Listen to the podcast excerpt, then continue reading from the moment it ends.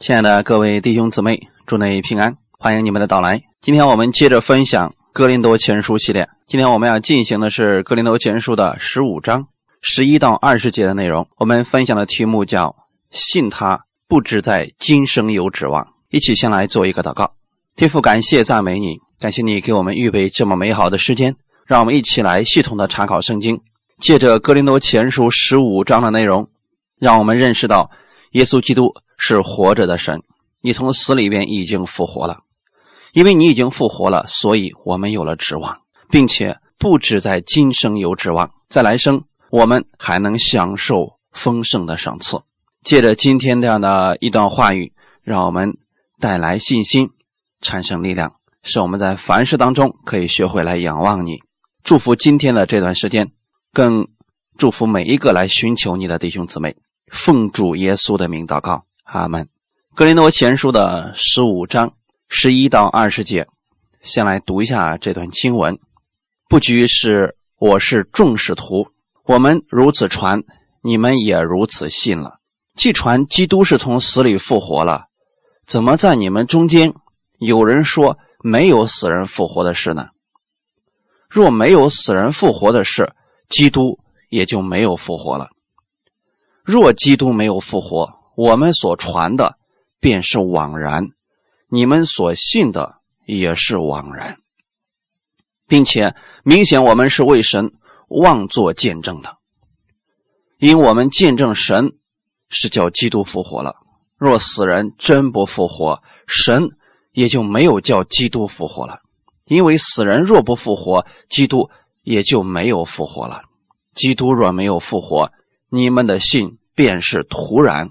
你们仍在罪里，就是基督里睡了的人也灭亡了。我们若靠基督，只在今生有指望，就算比众人更可怜。但基督已经从死里复活，成为睡了之人出熟的果子。阿门。看我们今天到十五章中间的时候，保罗想告诉我们所有听到的弟兄姊妹。让我们以耶稣基督死而复活，成为我们信仰的中心之一。如果我们所信的人不相信耶稣已经从死里复活了，那我们跟其他的宗教没有什么区别了。从十一节和十二节这两节经文当中，我们可以看出来。其实，在哥林多教会里边，有些人不相信基督已经复活，所以他们否认掉耶稣基督从死里复活的这一件事情。这些虽然这些人虽然没有直接反对耶稣的复活，但是他们说死人复活这件事儿啊是不存在的。所以保罗的意思是，如果。死而复活的这件事情不存在了，那么基督也就没有复活了。那样，我们福音的主要核心就没有了。那我们所信的跟这世界上其他的宗教有什么区别呢？他们也有教主，也讲了很多的道理，那些人也死了。如果耶稣基督没有复活的话，我们。就是一个宗教了。为什么基督的复活如此重要呢？因为我们相信真理，我们也要相信这位神是死而复活的神。因为他已经从死里复活了，我们今天才能够在生活当中经历这位复活的主，否则。你所学到的不过是一些世上的道理而已。如果说讲道理的话，这世界上很多人都讲了非常有道理的话，我们承认这些人所讲的很有道理，很有哲理。但是，基督的道并不是世上的这些道理，基督所讲的是真理。耶稣是那唯一的真理，这个真理是有生命的。道理可能有一定的哲理性，也是正确的，但是不一定有生命。所以，弟兄姊妹，如果你今天把耶稣所讲的看作是一个有道理的一些哲学理论，你不会得着他的生命，除非你相信他从死里复活了。那么他所讲的话语到今天为止，就是充满能力、充满力量的。今天我不知道你们怎么样去看神的话语，你是把它当做一种粮食、一种生命呢，还是把它当做一个很有道理？但这个讲了之后，对生活有一定的帮助，那么它就是一个道理，对你的生命没有太大的改变。那如果你是把耶稣基督的话语当作是唯一的真理，是生命的话，它就能改变你的生命。同时，基督的话语会让你经历到他是又真又活的神。你知道这个世界上有很多人都在讲道理，甚至有很多的牧师讲的东西让我们觉得好有道理啊。听起来非常有哲理性，但是对我们的生命没有什么益处。你们来不是为了学更多的道理，你们来是要认识这位又真又活、从死里复活的耶稣基督。他的生命能够影响你的生命。当你的生命丰盛之后，你的生活、你的一切就会因着基督的生命，这死而复活的生命。发生改变。如果你学到的是更多的道理，就会像格林多人一样自高自大，这就是知识和道理了。但如果你学到的是真理，是关于耶稣死而复活的，他要赐给我们的恩典，这个人会越来越谦卑。那么两种生命。表现出来的就是他所领受的东西是不一样的。很明显，保罗是领受了基督的生命，那死而复活的基督的生命在保罗的里面，所以他很谦卑。虽然他很有知识，但是他仍然是谦卑的。我们再看一看格林多人，其实论属世的知识，他们比保罗差了也有很多。可是，格林多人却仗着自己的那点属世的知识和道理，自高自大，看不起保罗，在他们的教会当中分门结党、拉帮结派。啊，这个牧师讲的好，我是属于这个牧师的。哎，那个人讲的不行，哎，他讲的那都是一堆什么呀？我听不懂他那个。他里边有很多分辨的。的一些东西，其实这就是属实的知识。他去分一下高低，分一下层次。那么，基督的生命是要改变我们的生命。耶稣基督从死里复活，超越了世界上所有人的道理，是要让人得生命的。你可以把属世的一些东西讲的很有哲理性。却不能赐给人生命，而我们今天给你讲耶稣，讲他已经从死里复活了。你若接受耶稣这死而复活的生命，要进入到你的生命当中，你就得着这个生命了。所以这是两种不同的体系，一个是人让人得生命，一个是让人学更多的知识。那么你们是来学什么的呢？我希望我们每一次的讲道，都是为了让你更多的认识耶稣基督自己，认识这位死而复活的主。所以保罗在这里说：“既传基督是从死里复活了，怎么在你们中间有人说没有死人复活的事呢？如果我们给人讲的是一套理论、一套哲学，你确实很难相信。”死而复活的事情，因为死而复活这件事情完全超越了世界上所有的哲理，这是打破了人的理性的东西。基督的复活，这是一个事实，不是你靠理论可以证明的，那是需要你去相信的。这在当时传讲耶稣的那群人心里边非常的重要。如果基督没有复活，这群人都没有盼望了。那么，在保罗传讲耶稣基督复活的这个事情的时候，在那个时代，那是一件大事，是很多人都知道的。所以上次的时候，保罗说，有五百多弟兄看到了基督的复活，其中大部分这些人目前都还活着呢。所以。保罗作为一个使徒，他是勇敢的为基督做见证，让人们认识到这位死而复活的神。他知道这会有很大的危险性，但是还是大胆的见证，使信徒们的信心更加的坚固。那么，魔鬼最不希望别人知道的就是。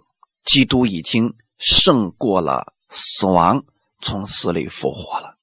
所以魔鬼用了很多的欺骗手段，很多的诡计，巧妙的使一些人不相信有死人复活的事情。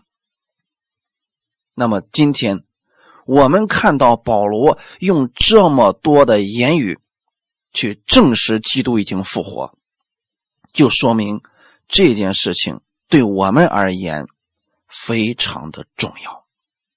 如果没有死人复活的事情，基督也就没有复活了。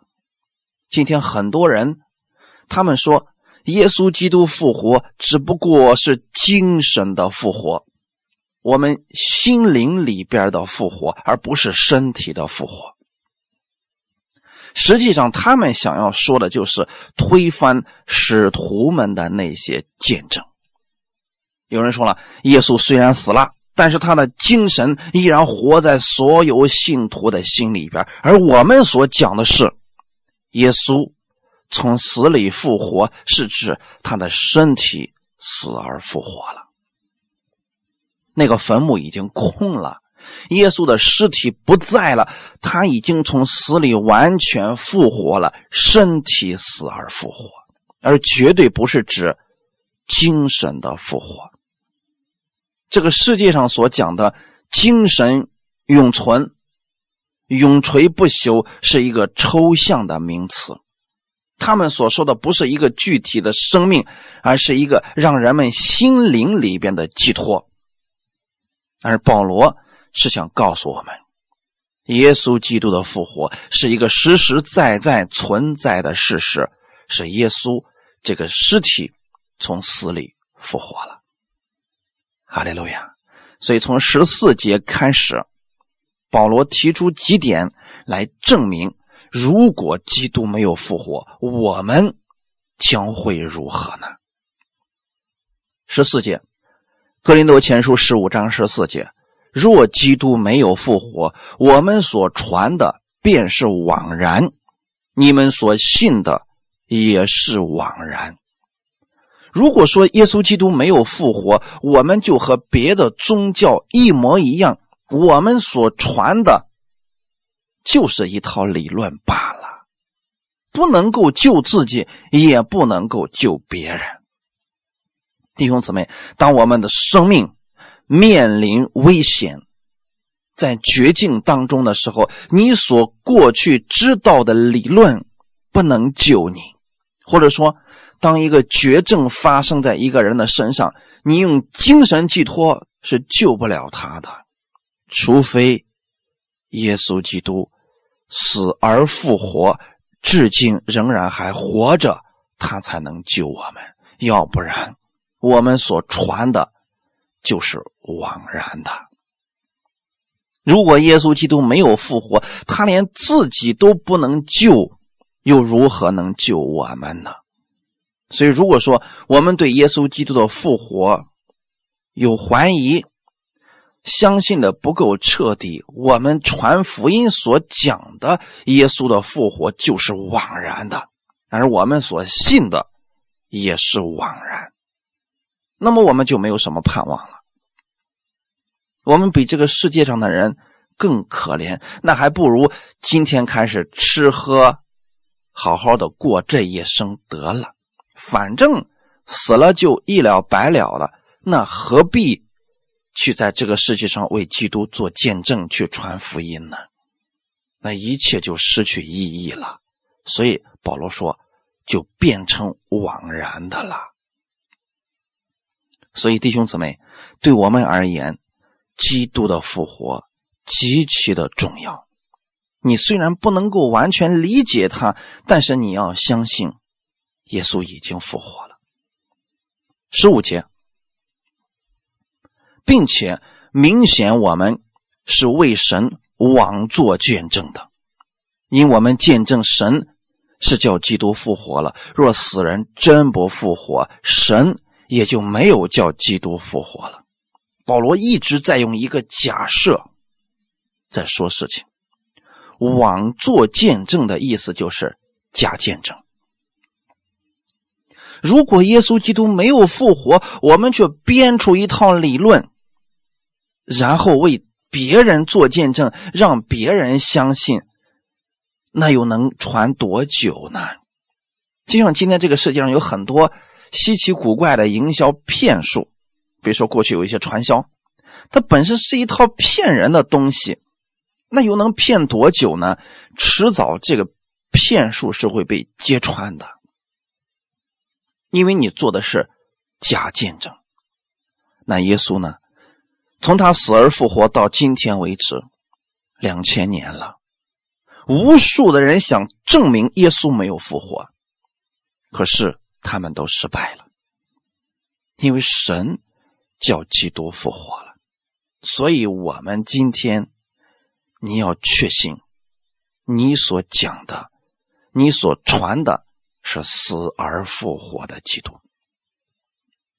如果耶稣基督没有复活，我们在想另外一件事情：凭什么保罗放下一切去为耶稣做见证呢？他还不如在这个世界上多享受一些，开心到死，这不更好吗？很明显，能够让保罗的生命发生转变的，一定不是一套哲学理论，也不是一些假见证可以扭转这个有高深知识的人的。保罗是什么样的人呢？那可是罗马人。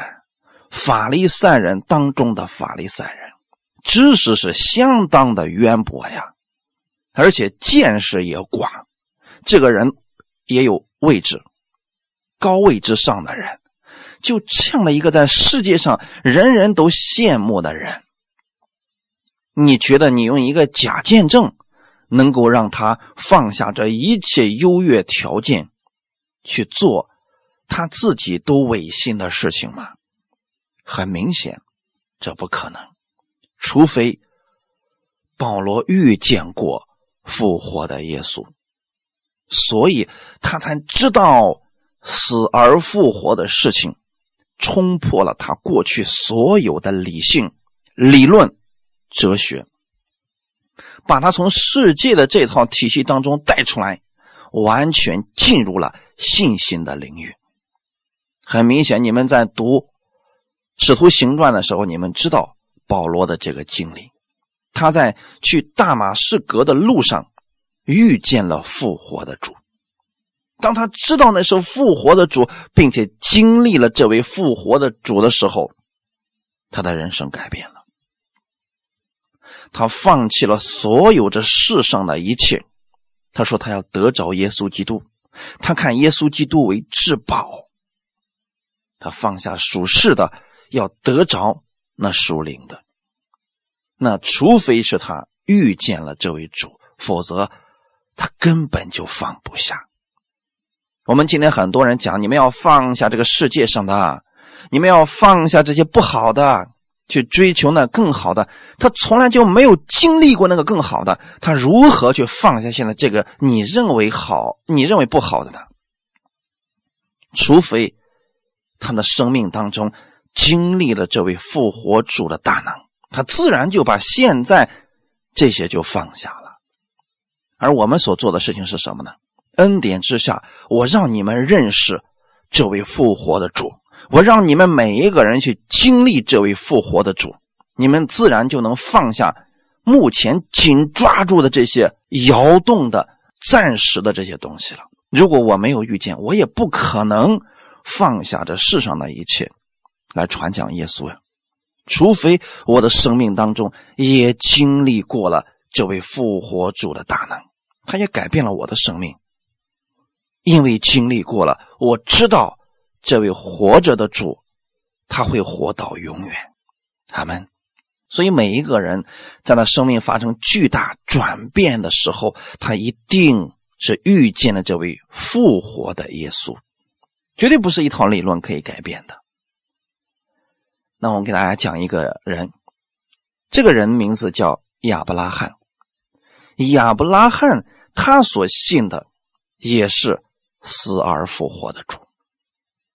我们一直把亚伯拉罕称之为信心的祖先、属灵的伟人，因为他所信的跟其他人所信的不一样。你别忘记了，在亚伯拉罕那个时代，他能相信神是死而复活的神，那绝对是大信心啊！因为今天哥林多人都不相信。那是耶稣真复活了，他能不信？更何况亚伯拉罕那个时代是让他相信将来有一天，基督要死并且要复活，这更难相信了。可是亚伯拉罕相信了。我们一起来看一下这段经文，《罗马书》第四章十七到二十五节，《罗马书》第四章十七到二十五节，亚伯拉罕所信的是那叫死人复活、使无变为有的神。他在主面前做我们世人的父，如经上所记：“我已经立你做多国的父。”他在无可指望的时候，因信仍有指望，就得以做多国的父。正如先前所说：“你的后裔将要如此。”他将近百岁的时候，虽然想到自己的身体如同已死，撒拉的生育已经断绝。他的信心还是不软弱，并且仰望神的应许，总没有因不信心里起疑惑，反倒因信心里得坚固，将荣耀归给神，且满心相信神所应许的必能做成，所以这就算为他的意，算为他意的这句话，不是单为他写的。也是为我们将来得算为之意之人写的，就是我们这信神使我们的主耶稣从死里复活的人。耶稣被交给人，是为我们的过犯；复活是为叫我们成义。阿门。用我们今天给大家所分享的，我们可以知道亚伯拉罕的信心真的是非常的大。他在献自己的儿子以撒的时候，就已经相信的是神使无变有，是死人可以复活的神。如果你们今天能够把这样的一位神记在你的心里，你的信心就是大的，你也可以领受到像亚伯拉罕那样的祝福了。亚伯拉罕是什么样的信呢？他在无可指望的时候，因信仍有指望，就得以做多国的父。那今天我们太多的基督徒，我们拥有圣经，我们拥有圣灵，我们身边有无数的见证。我们在无可指望的时候，我们信心就软弱了，我们就没指望了。很多人都是在没有指望的时候，他就灰心绝望了。可亚伯拉罕不一样，亚伯拉罕在无可指望，是指他年老了，他的妻子身体如同已经死了，因为生育已经断绝了。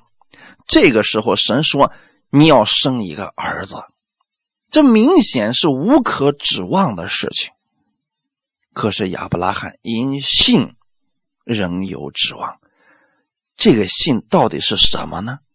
神能叫死人复活，能使无变有，那就说明这位神是复活的主，是一直会活着的神。如果今天你们所认识的这位神是这样的一位主，你任何时候都是有信心的，你不会说完了。你也不会说主，你为什么抛弃了我？你为什么不管我？因为不会出现这样的事情。你在无可指望的时候，你因着信，你相信他不会让你羞愧的。就算你说一切环境都好像没有起色了，所有的人都好像靠不住了，但是你的主依然还活着。如果你今天能明白什么是死人复活、使无变有的神，你就拥有信心了，而且还是大信心。亚伯拉罕就是如此相信，他仰望神的应许，神你如此说，我就如此信。你说我的后裔如同天上的星，如同海边的沙。我现在没看到，就算我身体已经老了，我妻子已经生育断绝了，我不看这些，我仍然仰望你的应许，我相信你，你会让我看到的。他心里面不疑惑，他一直坚信，傻傻的信。今天我们太多的人，就是因为理论太多。属世的知识太多了，所以我们很难相信神。那么神迹，我们也很难看见了。其实你想看见神迹，特别的容易啊！我给大家举一个例子啊。曾经约书亚祷告，让太阳停住。那么今天我们学了很多的科学知识，属世的知识，我们知道，我们知道哦。原来地球是绕着太阳转的，你让太阳停住，这简直是不可能，因为太阳都不动弹嘛。可是当时约书亚没有这样的理性知识、属世的知识，他就认为太阳是啊绕着地球走的。你今天升起来啊，马上又落下去，我就让你停住。结果呢，神真的成就了他这个祷告啊！在我们今天，我们稍微有一点。常识的人，我们知道这个不对，你祷告的是错的。可是神成就了，对吗？整整一天的时间，太阳在那停住了。那有人说了不对呀，这样的话，世上呢，地球上的人早被甩出去了。你想那个地球转那么快，它要停住的话，那不所有的人都被甩出去了吗？可是没有，原因很简单，因为约书亚没有这样的信心。他不相信这个这个地球会这么转的速度这么快，他没有这些知识，他反而得着了神的应许。我们今天分析一下，哎，这个死人复活这个事儿多复杂，这个事儿不可能实现的，因为你知道属世的东西，人的哲理太多了，所以神的应许你就不能相信了，你就开始疑惑了。我今天想告诉大家。神给我们的领域是信心的领域，而不是哲理的领域。领域，你们知道这个吗？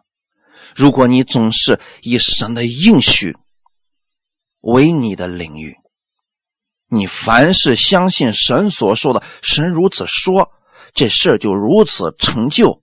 你的心总是坚固的，你会在今生经历到许许多多。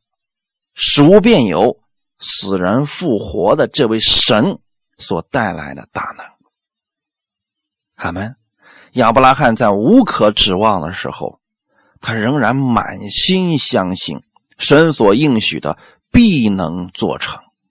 神说：“你有这个信心，我就让你看见。”哈利路亚。如果你说亚伯拉罕的信心真大呀，今天你看到了亚伯拉罕的这个信，这个应许也是给你的。罗马书四章二十三节说：“算为他意的这句话，不是单为他写的，也是为我们将来得算为义之人写的呀。”那我们相信的是什么呢？你今天是否能相信神使我们的主耶稣从死里复活呢？如果你确实如此相信，那么你就告诉自己：今天我起来所宣告的基督的祝福在我身上，这个不是一句理论，也不是骗我自己让我相信，而是死而复活的主今天对我说话，那就不一样了。如果你知道死而复活的主今天依然还活着，当你说奉主耶稣的名，这疾病离开你了，它不是一套理论。不是一个精神的意念，不是你念了多少次它就起作用，而是你说出去，它就带着大能，因为他是死而复活的主嘛。所以神不会让你羞愧的。阿门。二十五节，耶稣被交给人，是为我们的过犯；复活是为叫我们成义。你凭什么称你为义人？你说我是因信称义的人。因为基督复活了，你才能被称义。如果他没有复活，你还是罪人。这一点我们要清楚啊。所以紧接着保罗在哥林多前书十五章十六到十七节就说了：“因为死人若不复活，基督也就没有复活了。基督若没有复活，你们的信便是徒然，你们仍在罪里。”上面保罗用的词叫枉然，白做了。这里用了一个词叫突然，这两个是近义词。他那意思是，如果耶稣基督没有复活，你们今天确实要被称为是蒙恩的罪人，那被神喜悦的罪人，因为基督没活嘛，你才需要这样。不管你多少修饰词、形容词，你仍然是一个罪人，你还在罪恶当中。那如果基督复活了呢？你就不再被称为罪人，而被称为义人了，因为耶稣在十字架上还清了我们的罪债。基督的复活就好像是神今天给我们每一个人发出来的邀请是一样的，他想邀请你成为他的百姓，成为他的孩子。那就是耶稣基督替你的罪死了，今天他复活了，你跟着基督一起复活了，所以在神的眼里边，你也是死而复活的艺人。阿门。那如果耶稣没有复活呢？那就表示罪的赎价没有还清，我们今天仍然是欠债的人。欠着罪债的人，那我们就不配向神祷告。我们跟神的关系依然就是远的。你今天不配成为神的儿子。这一切，我们都还在罪恶当中了。如果基督没有复活，就不能证实他是神的儿子，是神所打发来的，因为他没有胜过死亡，如何称为神的儿子呢？那如果耶稣都没有胜过死亡，我们就更没有希望了，对吗，弟兄姊妹？基督的死救我们脱离了罪恶，基督的复活救我们脱离了罪的权势。你知道，基督死了，你不能再被人定罪了；基督复活了，你就彻底的摆脱了罪的权势。在罪恶当中是死作王，可今天基督复活了，我们就不在罪恶的权势之下了，乃在他的恩典之下了。哈利路亚！启示录第一章四到六节，我们一起来看一下。启示录第一章四到六节，约翰写信给亚细亚的七个教会。但愿从那昔在、今在、以后永在的神和他宝座前的七灵，并那诚实做见证的，从死里首先复活，为世上君王元首的耶稣基督，有恩惠平安归于你们。他爱我们，用自己的血使我们脱离罪恶，又使我们成为国民，做他父神的祭司。但愿荣耀全能归给他，直到永永远远。阿门。如果你相信基督从死里复活了，这些应许就是给你的。那诚实做见证的，从死里首先复活，为世上君王元首的耶稣基督，他说要把恩惠平安归给你。如果你不相信耶稣复活了，这个平安恩惠你得不着的。如果你相信他从死里复活了，相信他的血已经使你脱离罪恶了，那你的一切就不一样了。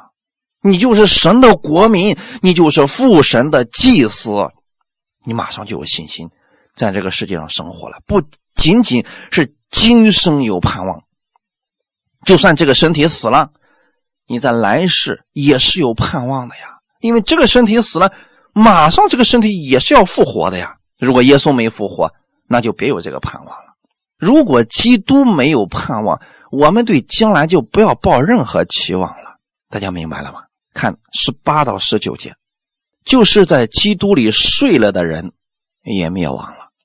我们若靠基督只在今生有指望，就算比众人更可怜。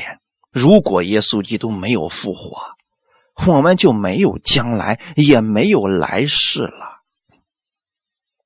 所以很多其他的宗教就编出一套其他的理论啊，今生在这个世界上做的恶事太多了，下一辈子你就变成猪、狗、动物，因为他们没有盼望嘛。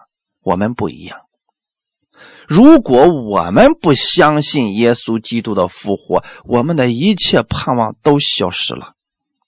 基督徒的一切盼望，就是盼望着基督再一次来接我们。如果他都没活，他怎么来接我们呢？我们盼望天上那永远的福分。如果他都没活，哪来什么永久的福分呢？我们盼望着将来在千禧年的国度里边与基督一同作王。如果耶稣没复活，这一切就是泡影。那如果耶稣没复活，将来所说的赏赐就完全不存在了，因为这些都跟基督的复活连接在一起。那如果耶稣基督没有复活，那过去在基督里边死了那些人，他们跟没信的人一模一样了，对吗？十九节说的是。我们若靠基督，只在今生有盼望，就算比众人更可怜。这句话语的意思是，世人比众人更可怜。这里的众人指的是不信主的世人。那我们为什么比世人更可怜呢？如果我们没有对复活有确确实实的信，我们只是为了今生在活着，就很多人所说的。哪有什么来世呀？过好今生就行了。我就想今生过得好一点儿这是个实话。但如果我们仅仅只是为了在今生活着，我们真的比世人太可怜了。我们有太多不可以做的。我们为了主付出了很多时间、精力、财物等等，我们都付出了，结果没有来世。死了之后跟世人一模一样，那么为什么我们要做这些呢？因为世人他不相信有来世的审判，他不相信有来世的赏赐，所以他在今生可以毫无顾虑的想干什么就干什么，尽情的享受人生。我们不一样，我们还要忍耐，我们还要节制，所以我们如果没有来世。没有复活，我们基督徒比世人更可怜呀！你看看那些在律法下的，这个不敢干，那个不能干，世人是什么都可以干，吸烟、喝酒、做这都行。结果我们这些都不做了，结果还没有复活。那你说我们是不是真的挺可怜的？我们被一套理论给骗了，也没有来生的盼望吗？还有是什么呢？为了福音的缘故，遭受各式各样的逼迫和苦难，那又是何苦呢？如果没有复活，没有来世的话，保罗所受的这些苦实在是太委屈了，太可怜了。因为我们今生跟随耶稣基督，我们蒙受很大的损失，或受人逼迫，或受人羞辱，甚至有很多人为主的缘故牺牲了。那这些人多可怜呀！如果我们死了以后跟不信的人一样，都是进入到了永远的黑暗当中，那我们今生在这个世界上做着一切的目的，毫无意义了。就没有指望了，而且是可怜之极呀，对吗，弟兄姊妹？人生多短呀，今生的福乐我们可以多享受一些呀。可如果没有复活，我们所做的这一切都是比世人更愚昧的事情，这就是迷信了，对吗，弟兄姊妹？那我们在这个世界上是为耶稣受这个苦干什么呀？我们何乐而不为呢？为什么不能够尽情的去享受世界呢？所以弟兄姊妹，如果我们依靠着耶稣，只是在今生有指望，我们比世人更可怜。弟兄姊妹，我不希望我们把我们的目光就放在今生上。那真的，在今生我们可能有很多东西不如世人。这就是为什么很多基督徒说我们信了主，为什么我们过得还不如那个不信的？我究竟信主的目的是什么呀？你把焦点放错了，应该放在基督的复活上。我们看最后我们的盼望在哪里？格林多前书十五章二十节，但基督已经从死里复活，成为睡了之人出熟的果子。这句话语太重要了，但是就是一个转折，把过去刚刚保罗所讲的那一切假设全部都否定掉了。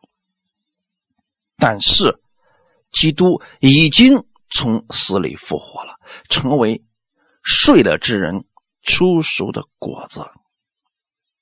刚才我们所说的那么多的假设，全部被改变。全部被翻转，我给大家讲一下，什么是出熟的果子呢？当春天的时候，你看到杏树上有一颗杏熟了，其他的也就差不多了，时候也快到了，也就是照着这个样子，都快要熟了。耶稣基督从死里复活之后，他这个身体变成了一个荣耀的身体，永不朽坏的身体，而且再也不受时空的限制。我们将来也是如此啊！因为基督已经复活了，就给我们带来了保证。他那果子已经熟了呀，所以今天我们的形象和样式就跟他一样了。我们以后也能像基督一样，身体变成那样荣耀的样式，那就是出熟的果子。他已经复活，已经进入到丰盛和荣耀当中，已经得着了赏赐，已经跟父神在一起了。这就让我们所有信他的人，跟他走一样的道路了。所以，耶稣所走的那些，所受的那些苦，所走的那些路，不冤枉，因为有丰盛的赏赐呀。而你们为基督的缘故受逼迫、受羞辱，忍耐了很多人毁谤、恶意的攻击，你们也是有赏赐的，因为基督是复活之人出熟的果子，他是得胜的君王，你们将来也是。这样的话，我们就可以效法基督了，就可以义无反顾的去跟随他了。因为他从死里复活了，所以我们所传的不是枉然，我们所信的也不是枉然。你要知道，你们传的福音是有大能的，你们所信的基督也是有大能的。因为基督已经复活，所以我们的见证是真的。阿门。你知道有太多的人一听，哎呀，教会里面某个人因为得了绝症，所以祷告之后，耶稣给他医治。他们说这个不太可能呀，这个见证是不是假的呀？如果你相信基督从死里复活，这见证就是真的。那圣经上所写的信徒们所讲的基督的事件，就都是真的了。因为基督已经复活，所以我们信的不是突然的，我们不在罪恶里边了。罗马书第八章一到二节说：“如今那些在基督耶稣里的就不定罪了，因为赐生命圣灵的律在基督耶稣里释放了我，使我脱离罪。”和死的律了，因为耶稣已经复活了，你在耶稣基督里边，所以神不再定你的罪了。你里边有圣灵，那是赐你生命的灵，在基督耶稣里边释放了你，你完全可以脱离这世上的罪和死的，不在那个律里边，你不在世界的范畴当中，你在信心的领域了。世人说的是死啊死啊，完了完了，你不在这里边。你要借着基督的话说成了，我无可指望的时候，我仍然相信神不会骗我，神的应许必然会成就。他们因为耶稣基督已经复活，所以我们不只是在今生有指望。神不是让我们过成拉萨路那个样子，不是让我们在这个世界上不停的节制，节制成穷光蛋，节制成一群。呃，病殃殃的人不是的。看看亚伯拉罕，他在地上的时候，神也赐给他丰盛的祝福，成为世人羡慕的对象。那死了以后呢？神还给他有将来荣耀的盼望，这是我们的指望。看一段经文，《马可福音》第十章二十九到三十节，《马可福音》第十章二十九到三十节，耶稣说：“我实在告诉你们，人。”为我和福音撇下房屋，或是弟兄姐妹、父母儿女、田地，没有不在今世得百倍的，就是房屋、弟兄姐妹、母亲儿女、田地，并且要受逼迫，来世必得永生。这段经文是耶稣亲自告诉我们的。他说：“我告诉你们，人如果为了我和福音，撇下房屋、弟兄姐妹、父母儿女、田产，是什么意思呢？你在这个世界上，你把你的焦点对准了耶稣，为了耶稣和福音的缘故，你做了这些事情。但是，神不会让你失去这些。很多人说了：“哎呀，你要为耶稣的缘故，就得撇下你的家人，撇下你的房屋，撇下你的一切，跟随主。”这样，将来在天上才能得百倍的祝福。神不是这么讲的，看三十节是怎么说的：没有不在今世得百倍。那意思是，神不会让你失去你的家人，失去你的房屋，失去你的田产。你为耶稣去做见证，你为耶稣去传福音，神不会让你失去这属世的祝福，反而给你百倍的祝福，就在这个世界上。所以，弟兄姊妹，神从来不是让我们在这个世界上活得像拉萨路一样又穷又病的，那么病殃殃的活在世上。不是，你在哪一方面为主做见证，你必得百倍。比如说，撇下房屋为耶稣做见证，神说：“我让你得百倍的房屋，就是一百倍的收成。”如果你说我要传福音，所以说啊，把弟兄、把我家人。放在了次要位置，把耶稣放在首要位置了。结果神说：“你要得着更多的弟兄姐妹、母亲、儿女、田产等等。”那么这句话的意思，什么叫撇下呢？过去你不信耶稣的时候，可能房子就是你的人生目标和最主要的，或者说有人是弟兄姐妹，有人是他的产业等等，这都是他最重要的东西。但耶稣说。为了我和福音的缘故，撇下这一切。撇下的意思是什么呢？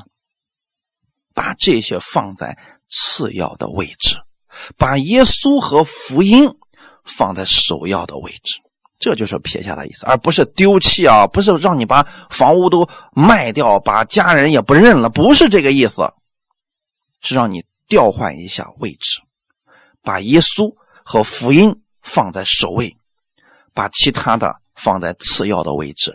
这样的话呢，你会得着更多的你手里所做的房屋、弟兄姐妹，或者说田产，你的家也会越来越多。那么今天透过传福音，是不是这个事情就很清楚就看见了呢？比如说，今天我们为了传福音的缘故，你可能说不经常住在你的房子里边了，可是呢，你到世界各地，你都有主为你所预备的房子，这不就是百倍吗？有人说了，那弟兄姐妹呢？很简单呀，你为了耶稣的缘故去传福音，结果你认识了更多的亲弟兄姐妹、父母儿女，不是吗？就像今天的我们一样，在基督里边，我们的家人越来越多，甚至比有血缘关系的弟兄姐妹、父母儿女。更亲，是不是弟兄姊妹？那田田地呢？田地指的又是什么？那是指你的产业。如果你是把你的耶稣放在首位，把福音放在首位，结果你用这个方式去经营你的产业，你发现你得着的更多了。那过去我们经营产业，我们的目的是为了挣更多的钱，荣耀我们自己。那现在呢？你有了产业是为了帮助福音。为了让福音广传，所以你支持教会、支持牧者的福音事工，结果神让你在产业上有百倍的祝福，而且这个祝福呢，不仅仅是在今世，在来世你还是有赏赐的，来世必得永生。那意思就是，今世在世上的时候，人们会很羡慕你；将来在来世的时候，神还给你有赏赐。这就你已经得着了像亚伯拉罕一样双倍的祝福，阿门。我记得以前跟大家分享过，说有一次我们教会一个阿姨得病了，那我们就跟弟兄姊妹一起去看望她，在医院里面去看她的时候，当时我们去了十几个人吧，病房里一共两个人，她旁边那个人看到我们这么热情的去看望他，又为他祷告，去安慰他，嗯。大家走了以后，啊，正好我有个东西忘记了，我又折回去去拿我的东西的时候，我听见了那两个人的对话。旁边那个跟他同一个病房的人说：“哎，那都是你的孩子呀。”这个阿姨说：“不是啊，我们是教会的呀。”他说：“哦，那你们关系那么好啊？你看你得病了，他们怎么就像亲人一样来看你？你看我家孩子是实在太忙，没时间来看我，我自己在这儿呢。”那个阿姨说：“我们教会就是这样的呀，有很多时候啊，可能就因为自己孩子太忙了，但是教会里边这些人就像我们的亲人是一模一样的呀。”那个人说：“那太好了，我也能信这个耶稣吗？”弟兄姊妹看见了没有？你得着的弟兄姐妹、父母儿女更多了，阿门。所以在基督里，我们是一家人，我们是有盼望的，今生有盼望，来世我们更有盼望。哈利路亚！我们一起来祷告，天父，感谢赞美你，谢谢你今天借着这样的话语更新我们，帮助我们，使我们知道，我们相信耶稣，我们不只是在今生有指望，我们还在来世有永生。耶稣，你已经复活了，从死里复活了，所以今天我们所信的不是枉然，我们所传的也不是枉然。我们可以勇敢的为耶稣做见证，因为神叫你从死里复活了，所以今天我不惧怕死亡，因为我的身体有一天也要从死里复活。今天我靠着耶稣，我在今生是有盼望的，像亚伯拉罕一样有盼望。就算事情到了低谷了，没有任何指望了，我仍然相信死而复活的主住在我里边。他会帮助我，使我脱离困境，使我享受他丰盛的祝福。感谢赞美主，我相信基督是爱我的，所以每一天他都会带领我。天父啊，请你帮助我，让我在生活当中经历这位耶稣，经历经历这死而复活的主，让我成为传福音的勇士，为你做那美好的见证。感谢赞美主，一切荣耀都归给我们在天的父，奉主耶稣的名祷告，阿门。